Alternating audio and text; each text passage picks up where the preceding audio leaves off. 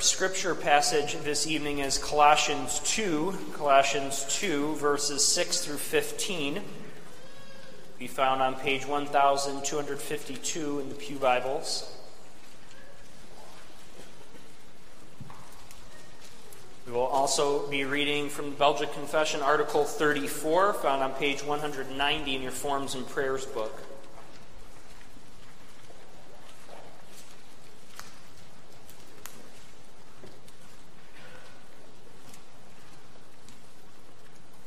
Before we read from Colossians, let's ask for God's blessing on the reading and the preaching of His Word. Father in heaven, as we turn to your word, we pray that you would do what we just sung before you, that you would speak to us, that we would hear. Help us to hear the beauty of what it is to be alive in Christ and to receive signs that assure us of that life we have in Him. We saw it in the Old Testament through circumcision, and we see it here through baptism, and we pray that we would be encouraged encouraged all the more to glorify you, and brought once again through the, this sacrament to a knowledge of our Savior and of the gospel message. We pray this in Christ's name. Amen. Colossians 2, beginning in verse 6. Therefore, as you received Christ Jesus the Lord, so walk in him, rooted and built up in him, and established in the faith, just as you were taught, abounding in thanksgiving. See to it that no one takes you captive by philosophy and empty deceit, according to human tradition, according to the elemental spirits of the world, and not according to Christ. For in him the whole fullness of deity dwells bodily, and you have been filled in him who is the head of all of all rule and authority. In him also you were circumcised with a circumcision made without hands, by putting off the body of the flesh by the circumcision of Christ having been buried with him in baptism, in which you were also raised with him through faith in the powerful working of God who raised him from the dead. And you, who were dead in your trespasses and the uncircumcision of your flesh, God made alive together with him, having forgiven us all our trespasses by canceling the record of debt that stood against us with its legal demands. This he set aside, nailing it to the cross. He disarmed the rulers and authorities and put them to open shame by triumphing over them in him. This ends the reading of Colossians 2, a very full text, one that we certainly will not be able to delve into tonight in its richness, but we take from this text especially the, the continuity you see between circumcision and baptism. That's specifically what we want to see in Colossians that we were circumcised in Christ, made without hands, as this text says. And we receive all of the meaning of what circumcision was through the baptism that we have in Christ. And now we will read from the Belgic Article 34 a summary of what God's Word teaches us about baptism. It's helpful to read these articles to gain an understanding of the scriptural teaching on this. We couldn't speak, we couldn't read one text of baptism and say, there we have everything, uh, everything we need to know about baptism is right there in a single text. It takes all of God's word, it takes an interpretation of God's word to explain what we believe about baptism, and that's what the Belgic does here for us. Article 34. We believe and confess that Jesus Christ, in whom the law is fulfilled, has by his shed blood put an end to every other shedding of blood, which anyone might do or wish to do in order to atone or satisfy for sins. Having abolished circumcision, which was done with blood, he established in its place the sacrament of baptism. By it we are received into God's church and set apart from all other people and alien religions, that we may be dedicated entirely to him, bearing his mark and sign. It also witnesses to us that he will be our God forever, since he is our gracious Father. Therefore, he has commanded that all those who belong to him be baptized with pure water in the name of the Father and the Son and the Holy Spirit. In this way, he signifies to us that just as water washes away the dirt of the body when it is poured on us, and also is seen on the body of the baptized when it is sprinkled on them, so too the blood of Christ does the same thing internally in the soul by the Holy Spirit. It washes and cleanses it from its sins and transforms us from being the children of wrath into the children of God. This does not happen by the physical water, but by the sprinkling of the precious blood of the Son of God, who is our Red Sea, through which we must pass to escape the tyranny of Pharaoh, who is the devil, and to enter the spiritual land of Canaan.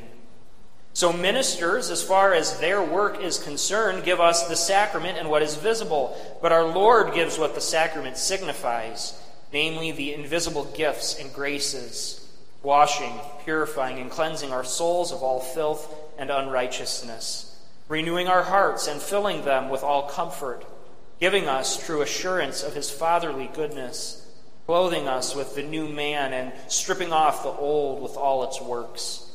For this reason, we believe that anyone who aspires to reach eternal life ought to be baptized only once without ever repeating it, for we cannot be born twice. Yet this baptism is profitable not only when the water is on us and when we receive it, but throughout our entire lives. For that reason, we detest the error of the Anabaptists who are not content with a single baptism once received, and also condemn the baptism of the children of believers. We believe our children ought to be baptized and sealed with the sign of the covenant, as little children were circumcised in Israel on the basis of the same promises made to our children. And truly, Christ has shed his blood no less for washing the little children of believers than he did for adults.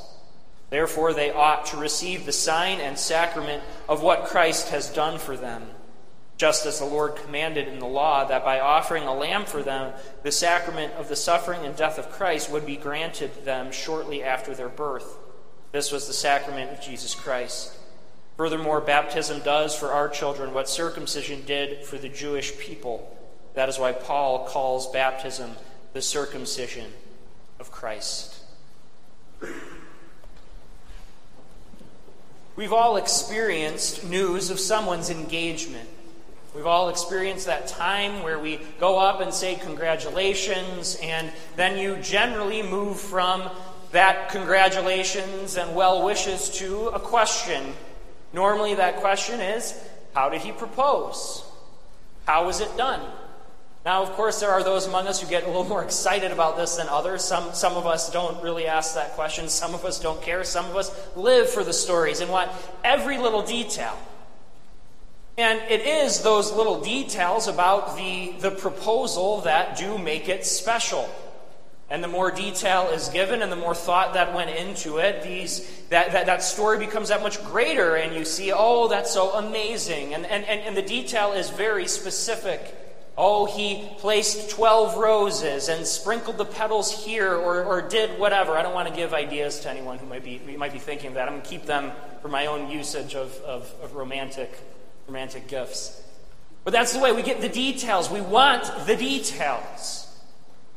We want the details of this proposal, and in the same way, the details of baptism, the particulars, are what give it its great beauty. As you see as we read this article, there is so much there.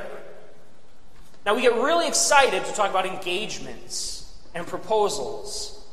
And we're very, very familiar with that question how did he propose? What did he do? I'm, I'm guessing we're not familiar with the question. So tell me the story of your baptism.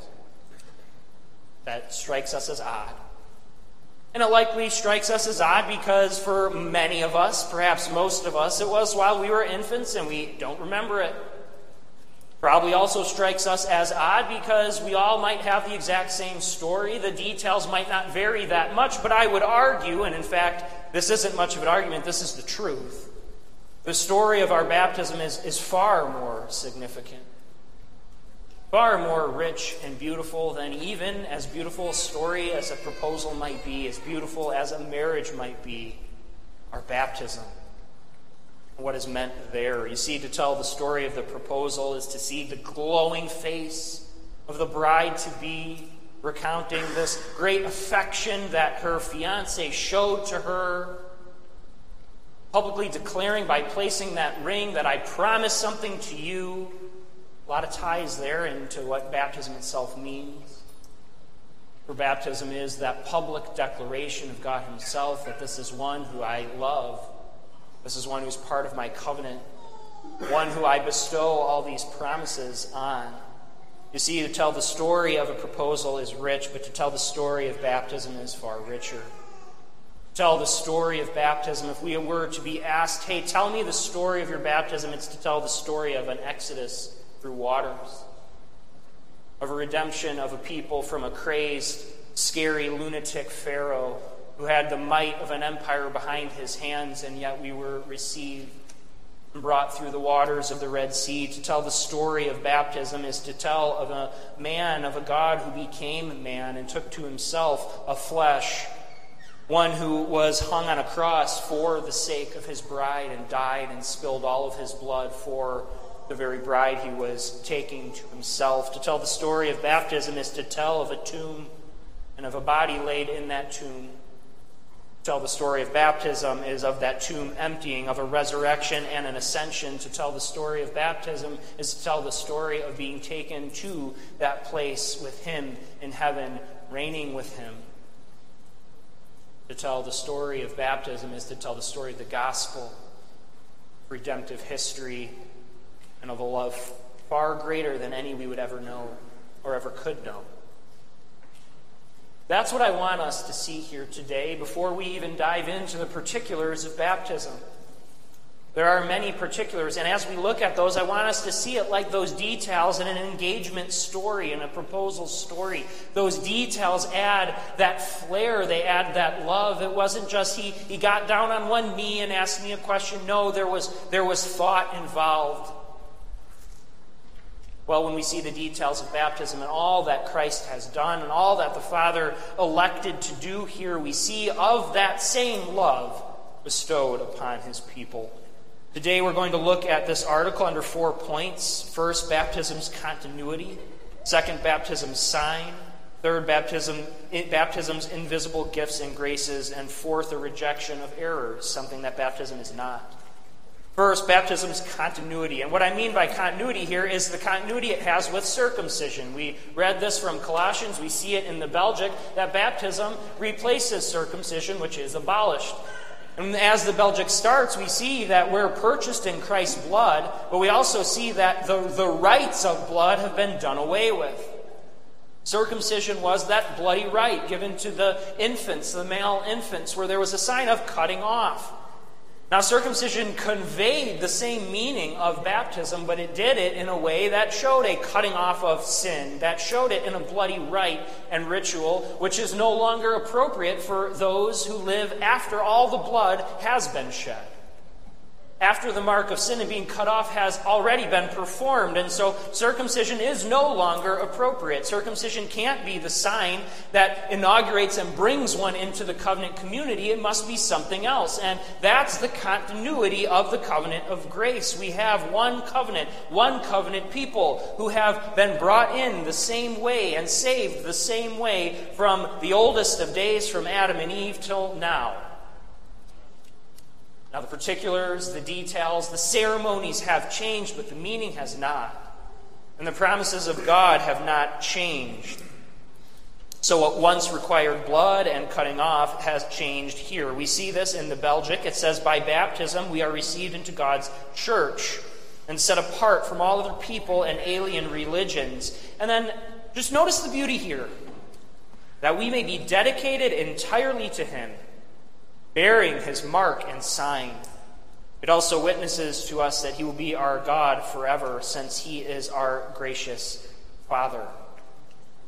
I want to bring to mind again that proposal, that engagement ring, because what often do we do? I, I, I, sort of skipped a step because before the question of tell us the story usually comes, let me see your hand. And the bride to be is so excited to show what is on her finger a mark and a sign of that love. And that's what we see here in baptism. It's a declaration.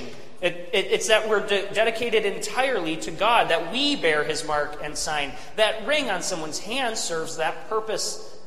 It declares to everyone this person is spoken for, this person is married eh, or promised to be married. They belong to someone else. And that's what baptism is a sign that we belong to God. We don't belong to the world. We're spoken for, dedicated entirely to Him. that he will be our God forever, since he is our gracious Father. This is what he would have bear witness. Baptism contains all the meaning of circumcision. You see, circumcision did that, and it did that to the representatives of the Israelite households, the men.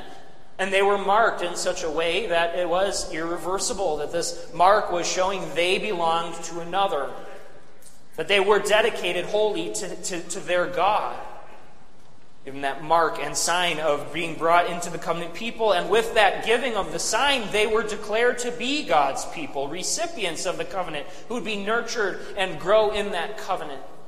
They weren't saved by the circumcision. The circumcision needed to be accompanied with a profession of faith, but they were nevertheless given that sign, placed inside the covenant, and brought to, to grow in that understanding. So it's very important to maintain the continuity of the sign of the covenant inclusion from circumcision to baptism. Baptism is far more rich when we see it as a replacement to circumcision and not something new.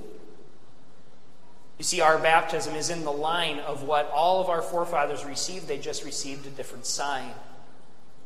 Fundamentally speaking, all that circumcision conveyed, so does baptism.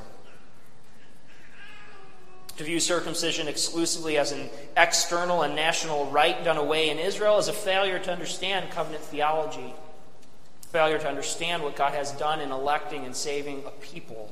This is clearly taught in Romans 4, Galatians 3, as well as our text in Colossians 2, where we were, as it says, circumcised with a circumcision made without hands, meaning our circumcision wasn't physical but we were circumcised in Christ. We experienced all that Christ did. He has he was circumcised. It was very intentional that the Bible proclaims that in Luke's gospel and elsewhere that Christ received the sign of circumcision. We were circumcised in him because we were baptized into him. because we were brought into the covenant. All the spiritual promises given to Abraham and his seed belong to his, his seed, his covenant people and they and their children are counted by God as his own, and thus deserving, not for a worth of themselves, but as a mark of their standing in the covenant, they should be given that mark of the covenant. That is those who should be baptized. So that's the continuity, and it's important to see the continuity of circumcision to baptism, where circumcision is no longer appropriate, but it hasn't been utterly abolished, meaning that baptism is something entirely new has no continuity. No, there's continuity there. Second, our second point baptism sign. So, what does baptism mean? What's the sign of it? look at the Belgic. It says this In this way, he signifies to us that just as water washes away the dirt of the body when it is poured on us, and also is seen on the body of the baptized when it is sprinkled on him, so too the blood of Christ does the same thing internally in the soul by the Holy Spirit.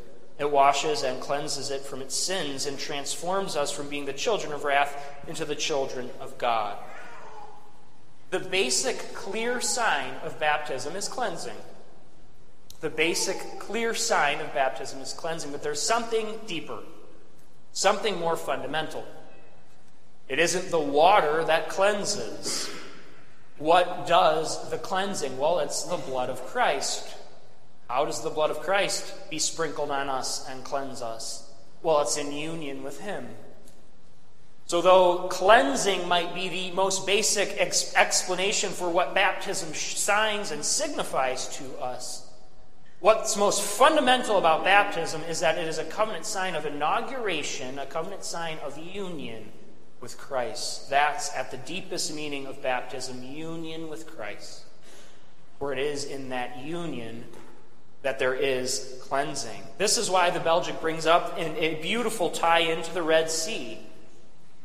You see, the people of Israel were saved in their own Red Sea moment by being baptized into the name of Moses, by being brought into the name of Moses, their mediator, who God sent as their deliverer. It was through Moses and God working even through him that the people were led through the Red Sea.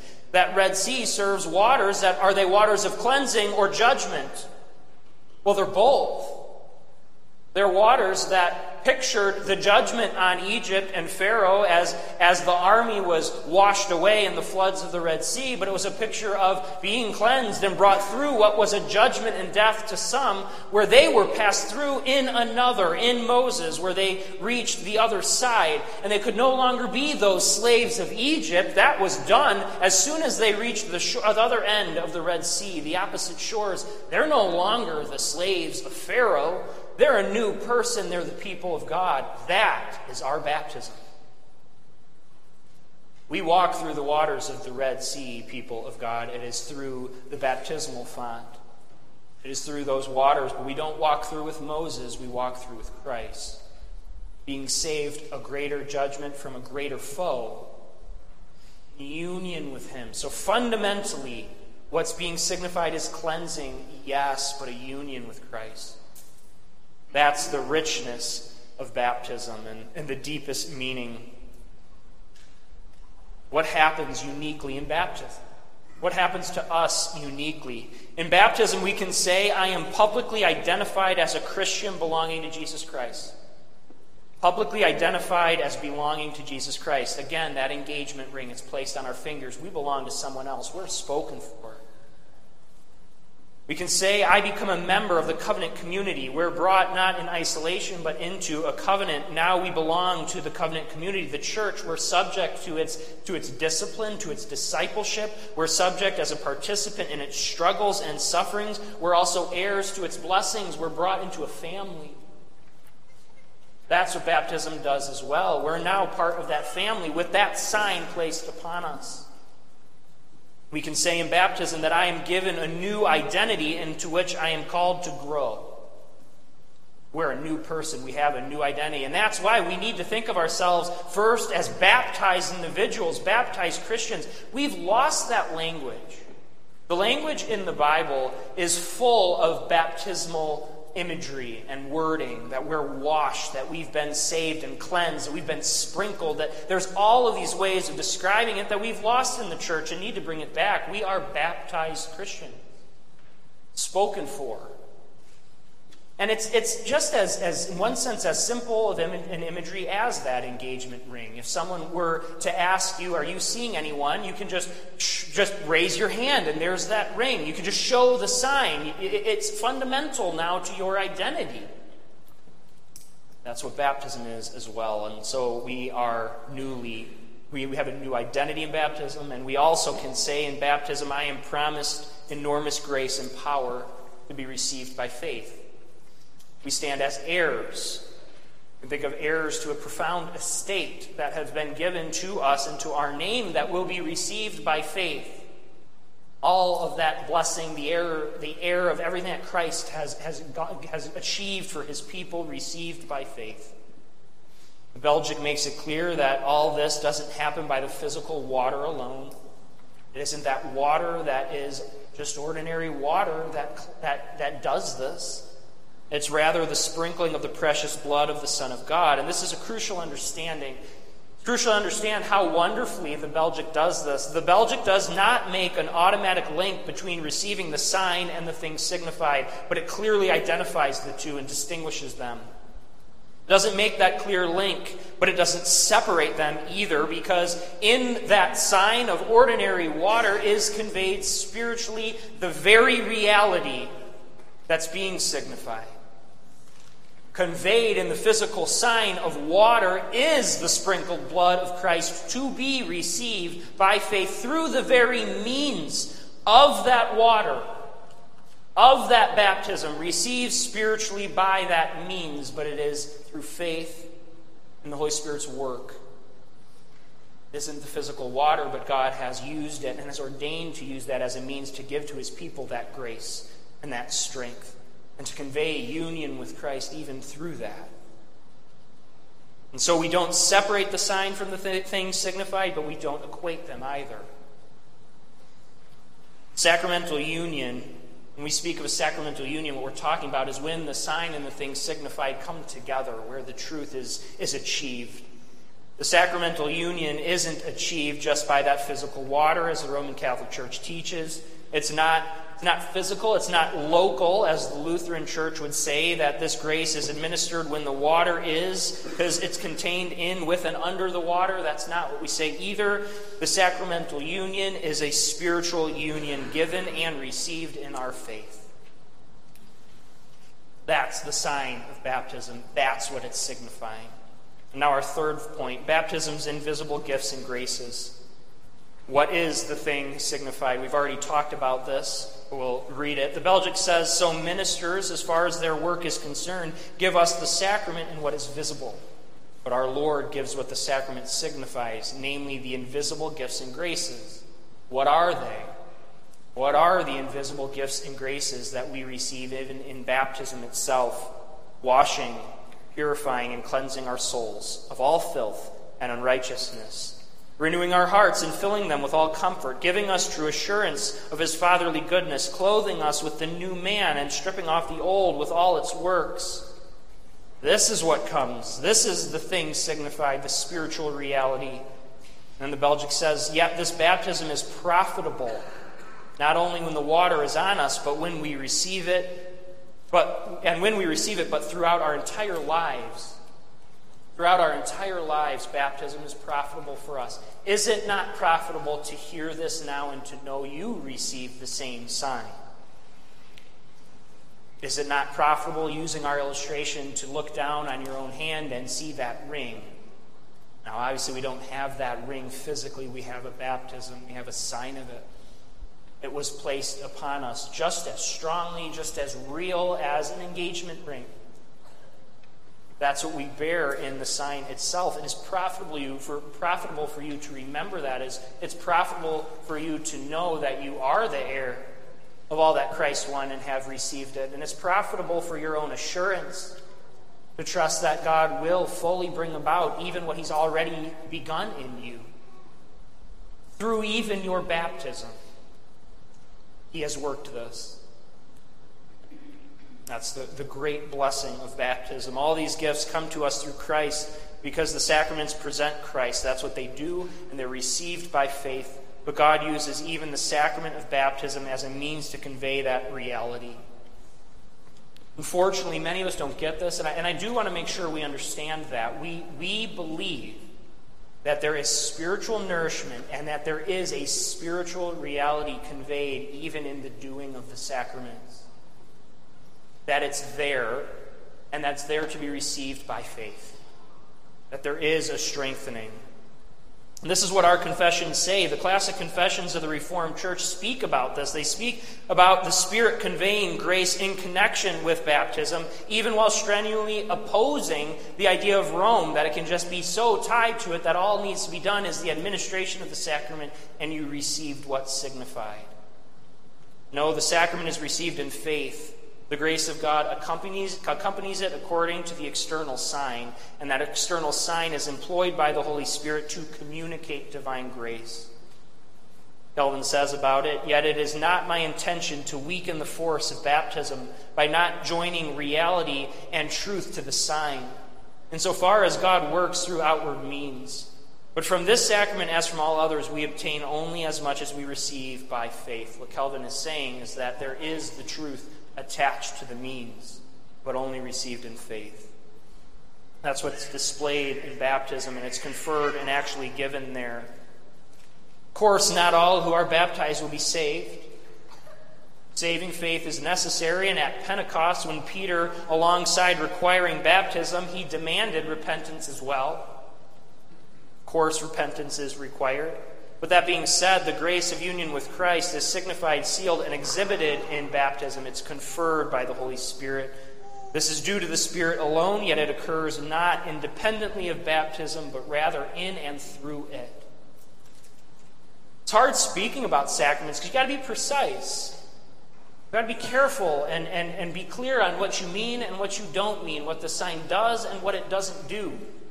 But this is the details of our engagement brothers and sisters. This is that story we want to tell the depth of all that Christ has done. That we see, we receive it, that the, the Holy Spirit promises, and even through baptism, we are blessed. Baptism promises what faith receives. That's the invisible gifts and grace we receive in the sign itself. And our last point, a rejection of errors. Briefly, briefly, we're going to talk about what baptism doesn't mean. This is related to two issues. The Belgic is dealing with one without naming it. One was an ancient church heresy that said the efficacy or effectiveness of baptism was tied to the one who administered it. What if the pastor, what if at that time the bishop or priest or whoever was administering the sacrament, what if he later apostatized? What if he walked away from the faith and rejected it? Did that undermine? Did that prove your baptism was legitimate? And there were those teaching that. That's why the Belgic says, for this reason, we believe anyone who aspires to reach eternal life ought to be baptized only once. That's why it talks about, as far as the minister is concerned, the minister gives just what's physical.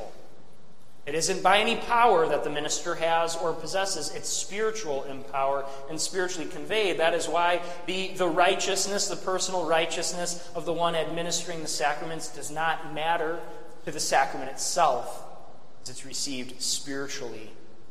And so the Belgic is speaking against that error, those who would reject a meaning of baptism because of someone who was not upright in its administering it. But it also talks about two baptisms. It talks about the Anabaptists and says that we reject the error of the Anabaptists who are not content with a single baptism once received. Why are we, and we should be, by the way, and I've, I've heard of this happening where those who have been baptized, grew up in a Reformed church, leave and go away and attend some other church, and maybe it's a Baptist church, maybe it's a place that doesn't recognize infant baptism, and they're asked to be baptized again. I've heard of those who grow up in, in Reformed churches who then think, well, what's the big deal? Why not? It's a grievous error. Why is it a grievous error? Because part of the meaning of it is that it is given once. Part of the meaning there is that it is from God. It's the promise He gives, and He doesn't give two promises. One is all that is sufficient. One sign brings you into God's people. And to receive the sign again, what does that mean? Does it mean you were not part of God's people before? No, you were. You were baptized, and that's the point. You were given those signs. You were baptized. You were brought into the people of God. You can't have that again. Use that illustration. What does a second proposal do when the one is already in place? Nothing. Right? Now, maybe we do it joking around with our fiance, but if you were to get on your knee again and propose and say, Will you marry me? it would be, This has been settled. The ring's on my finger. Yes, of course. It's in place. That's why we reject two baptisms. It, it destroys the beauty of all that is given in baptism itself. Also misunderstands what it is. Baptism is not what we're coming to do. It's what God has done for us.